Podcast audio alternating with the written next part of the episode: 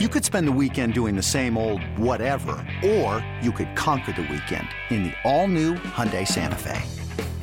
Visit HyundaiUSA.com for more details. Hyundai, there's joy in every journey.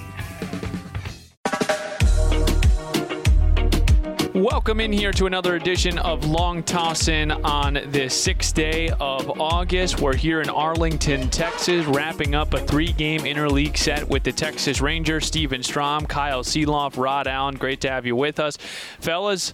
It's really hot outside. Yes, it is very hot, but it's nice. I love Texas. No doubt. Great very, very hot out there, but we stay at a really comfortable spot. I enjoy where we has we stayed the last few days. When we got into Texas, I went to a Tom's Thumb to get contact solution, and it was 9:30 at night, and it was 99 degrees. I did not know that that was possible, but we are comfortable here in beautiful Globe Life Field. This is my first time here. I know Kyle as well. Where does this rank as far as stadiums go, guys? We'll start with Rod. Uh, this is my first time here as well. I have never been in this beautiful venue. Uh, they did a marvelous job uh, architecting uh, this building. We had a chance to talk to Mike Healy yesterday, who is uh, one of the uh, main people here in Texas that kind of helped build this facility. And he gave us some uh, really cool uh, nuggets as far as the building is concerned. But uh, it's a special building. I mean, there's some nice uh, buildings that we have a chance to go to and broadcast games, but this has to be uh, right up there at the top as far as I'm concerned. There's a lot of uh, a lot of detail went into this place, and Yeah. it's very, very comfortable. Kyle? It's right up there. This is a cool place. I love the atmosphere in here. I like the construction of the ballpark. You know, the surface is nearly identical to what we play on at home. I actually got some more information on this this morning, if I may bore you for a minute. Please, bore us. So the playing surface is the same as loanDepot Park. The surface colors are also the same as loanDepot Park. But the difference is Texas went with seven and a half foot stripes in the infield. loanDepot Park has three foot stripes. And the base for the field is different as well. Now, both fields have the Shaw B1K surface on top of the shock pad, but Texas has a concrete surface on top of the shock pad. But Texas has concrete under their entire field. loanDepot Park has 10 inches of crushed granite with concrete edges to handle the transition between turf and dirt and the mound and the warning track. How did this? How did they play in this heat? I'm sorry, I'm still on the heat thing. I, I have no idea how.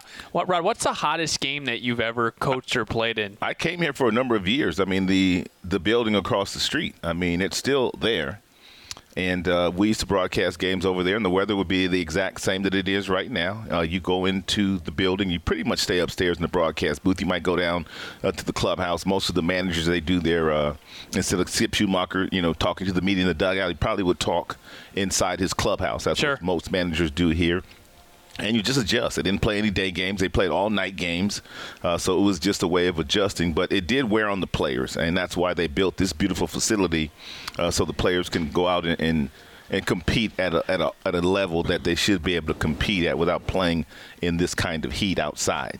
I have no idea how those guys did it, but we're here on uh, Sunday afternoon. The Marlins are looking to avoid a sweep here at the hands of the Texas Rangers. I feel like I've been saying that a lot here on Long Toss and on the Road, Kyle. Um, you know, mm-hmm. again, it, lucky enough, we'll just I'll try to recap this all.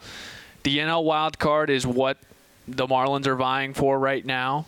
Fortunately for Miami, teams like Cincinnati they've struggled, Arizona has struggled, Philadelphia has been a little up and down.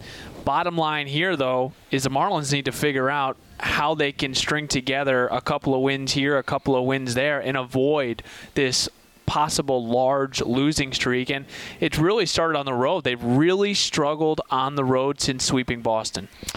Well, they've got to figure it out. Uh, that much we do know. It's very disappointing to have watched where they were, uh, 14 games over, for that lead to uh, shrink all the way down to four games over 500. Uh, Sandy is pitching today. Sandy usually gives the team a very good outing, and they need him to go out and win this baseball game. And if they get a chance to win this one, just move forward. You really can't change anything that has happened in the past. I will say this about yesterday's game. I loved the energy that they came out and played with. Yep. They scored eight runs. They ran the bases. They played good defense. They did all the things from an offensive standpoint that you do to win a baseball game.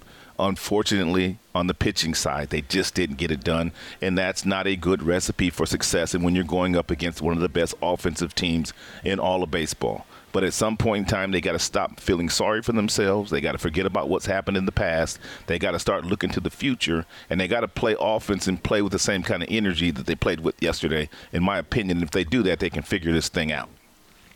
I would agree with something Rod said yesterday, or maybe it was Friday, Rod. But I think no, I think we were talking about it yesterday on Saturday, and that for the first what felt like three and a half months of the season, you know, the Marlins were always the aggressor, and now for the last six weeks or so, it feels like they're waiting for the shoe to drop right? And it's like, well, we've got a three run lead, but how's it going to end? How are we going to find a way to lose it? And that was just something we certainly did not feel to start this season. And we probably sound like a broken record, but this organization, top to bottom, is predicated on pitching. And they need good pitching. And yesterday they did not get it. When you have a five nothing lead, Skip even said it after the ball game. We got to hold on to a five nothing lead. We got to win the game, and unfortunately, they were not able to do it. And unfortunately for this, I mean, this is Skip Schumaker's really first test. Yes. As a manager, I mean, this is Sure. really Yeah. first tough test. The last 20 games. Not that he's doing anything wrong, but at some point in time, as a manager, you have to kind of push all the buttons, change the lineup, whatever it takes to try to get him going. I mean, loosen the clubhouse up, and I know he's doing all of that. Uh, I'm just saying that this is his first big test. We'll see how he handles it too moving forward.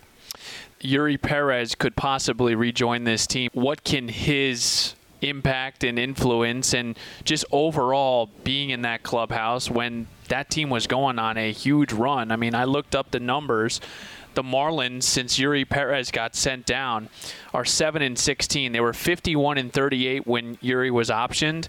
They're 58 and 54. They've won seven games since Eury Perez has went down. I know he only starts once every five days, but he immediately had an impact early on with the Marlins. Game one. That is Monday night in Cincinnati, and I suppose we're putting this out Sunday night, so he's Right, so apparently going to start tomorrow. Yeah. or this morning, whenever we end up getting this out. But yeah, I mean the kid's impact cannot be understated. He's 20 years old, but he came up and had a massive impact. I think it's also very fair to say the kid showed he was probably one of the best players on the team for a guy that contributes once every five days. I mean that's that's really impressive. He's extremely fun to watch, and you feel like the ball club is better with him on the mound. Now, I would I would make sure that we caution folks in one regard. Even though Eury Perez has had five weeks off or whatever it's been now, that does not mean he's coming up and they're going to let him throw 105 pitches and let him go seven or eight innings. The leash will be as tight as it was when he first came Probably up, tighter 'cause he only made two starts. Right. It's going to Yep. be 90 pitches in six innings. And I have said this over and over again. Number one, the kid is unbelievable. It felt like outside of the Atlanta start, six innings were effortless and he came out of the ball game. They always had a chance to win. But I thought Skip and his club did a great job of making sure that there was never any stress and, and give a lot of credit to Eury. He made it stress free. But the one hint of trouble he had, he was out after like 34 pitches in Atlanta. And I think it just goes to show you how good the kid is. I mean, it's six innings of stress free baseball every five days.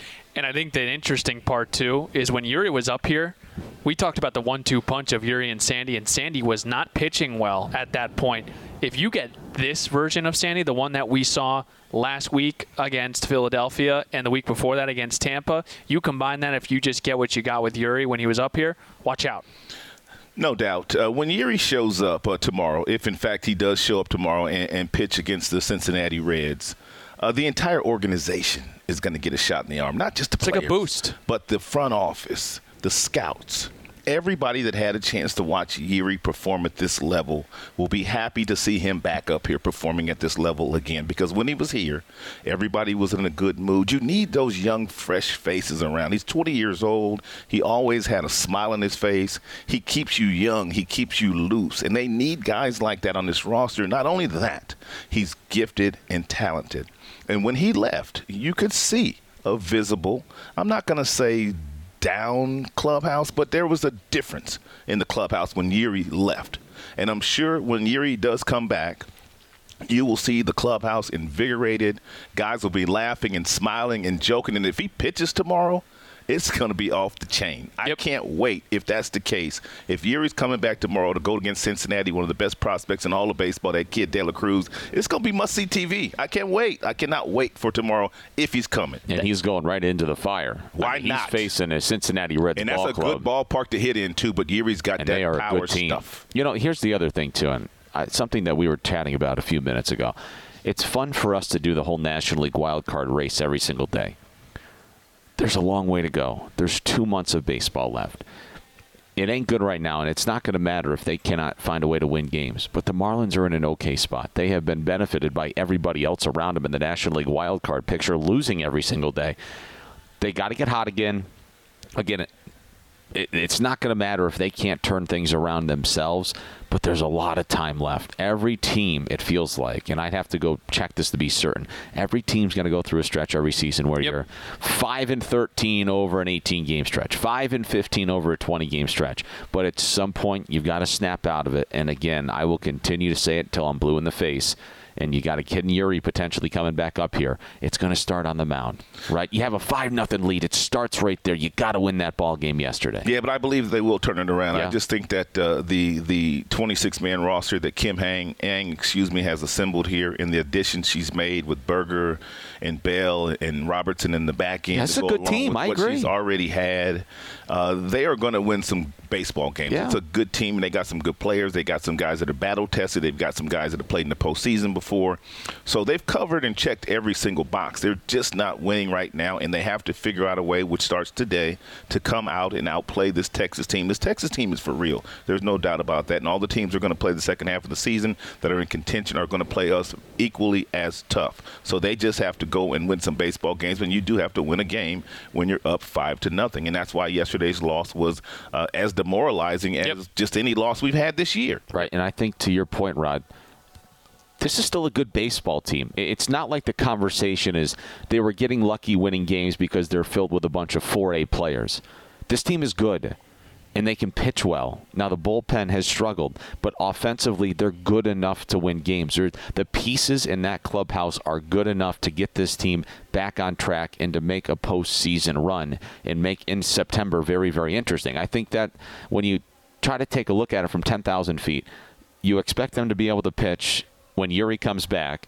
Eury, Alcantara, Luzardo, Garrett, who's been great, and Johnny Cueto, has really held his own. We haven't talked enough about Cueto. Right. We will but then, But on the other side, you know, you know, Arraez and Soler and Burger and Bell, and hopefully Jazz can get healthy. You feel for him, but like they're good enough. De La Cruz and Sanchez. This team is good enough to win games. They just have to start doing it again. And I, I'm going to end on this optimism here every team, like you said, goes through these stretches. Now, Kyle, you know the importance of when these stretches happen.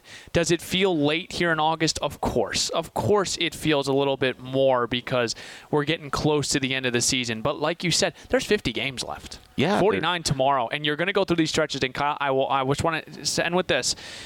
You want to go through this now and you assume that you're going to get on the other side of it. Hopefully. You much rather go through this stretch in the beginning of August than at the middle of September or the end of September. I agree. Or you're completely done at that point. Yeah, I agree. And it's the, I, I forget who said it, but there's like the old adage: if you get off to this kind of start, you know, oh, it's early. If it happens at the middle of the season, everybody forgets about it. If it happens at the end of the year, it's too late. It, you know, it's just it, it's it's one of those things. They're good enough. They just got to start winning games. That's the bottom line. All right, Josh Bell and Jake Burger have made an immediate impact, and I think there's a couple of things that you knew you were going to get. You knew you were going to get power with Jake Burger. He hits his first home run as a Marlin on Saturday afternoon. Uh, you knew you were going to get uh, walks with Josh Bell and a power bat uh, in both of them. But I think the underrated part that we've seen so far is these guys can play some defense. No, go ahead, Ron. And that's key. I mean, because when you have guys like our pitchers, I mean, obviously we have a lot of strikeout pitchers, but when they're not striking out people, they're getting lots of ground balls. I mean, Sandy gets a ton of ground balls. Also does Luzardo and Braxton Garrett. They all get lots of ground balls. So you have to have some guys in the infield that can make some plays for you. We've already seen Bell on the other side of the diamond save a couple of really bad throws from the shortstop and the third baseman. And we've also seen Burger over at third base show some agility yep. at his position. Made a real nice play yesterday with the bare hand. Didn't get the out out because Taveras is a really fast runner. He got an infield single, but it was a nice athletic play, and that's what you need if you're going to move forward. And as we say all the time, if you want to play some games in meaningful games in, in the month of September, pitching and defense is going to be that recipe. You can book it. Here's another thing, too. Uh, it was probably a couple of weeks ago. I don't know if we were chatting on air about it. If we weren't, I'm happy to chat about it now. The construction of this team was going to look a whole heck of a lot different come next year. You were going to lose guys like Garrett Cooper, presumably, and Jorge Soler might still be gone. But I give Kim and her team a lot of credit for what they just did at the deadline because now you look at it, and I don't want to look too far down the road, but I think it's fun to do it now. The way that the thing looks, you're going to have Sandy and Eury and Luzardo and Cabrera and Garrett. And, you know, other guys in the rotation. And who knows? You could even go Sure. out and try to get somebody, whatever. But now all of a sudden, Arraez is going to be back. I think Josh Bell will pick up his player option. You know, we'll see what the Marlins do at shortstop, but they've got the young kid Xavier Edwards. If Joey Wendle's not here, and all of a sudden Jake Burger's here long term, and you've got De La Cruz and Sanchez and Chisholm. All of a sudden, when you look at this thing, the team is, is in a position right now, and I know this is very far down the road, that this thing is not going to look a whole heck of a lot different come opening day next year, Yep. right? And now that then lends the opportunity to the front office to simply try to go improve the team instead of trying to rebuild it. I mean, a lot of what we're seeing now is what we're going to see next opening day, whenever it is. I'm sorry, but um, I think that's a credit to Kim and her team, and I, I think they're building now and also for the future. as we kind of also have an interesting week at the ballpark with Friday night, Josh Beckett, Jeff Conine, Derrek Lee, Mike Lowell, Carl Pavano, Juan Pierre when the Marlins take on the Yankees. But uh, just to kind of put a bow on this weekend, I thought it was really nice the breakfast that we had on uh, Saturday morning with all of our partnerships. I enjoy um, mingling with our partners. I enjoy mingling with the fans. I enjoy mingling with the, the players' parents. I, I just love that part of the gig because uh, they get a chance to listen to us and hear us. And a lot of times we're the the only voices that they have. You know what I mean? We're talking about their sons, and, and of course the sponsors. They're dialed into the ball club as well because they enjoy our club. They some of our players are, are you know do things for the sponsors, but it's just a joy to get in and see their faces and mingle with them, take some pictures, shake some hands, sign some autographs, and make them feel special. Where's my guy Jusef? He was up here yesterday. Jusef Pubchara. Juice is in the gym, man. You see them pipes he had yesterday? yeah, CEO Accident Medical Group. He's got a Uh, little he's gig in the with gym, Sandy. Man. He wear them shirts like Skip, them schmediums. Yes, I'm going to start doing that. Those blueberry muffins at that breakfast yesterday were fantastic. They were so croissants The was off the chain, croissant, too. Yeah, yeah. Yeah. oh, they were good. Yeah, Absolutely. I'm not a croissant guy.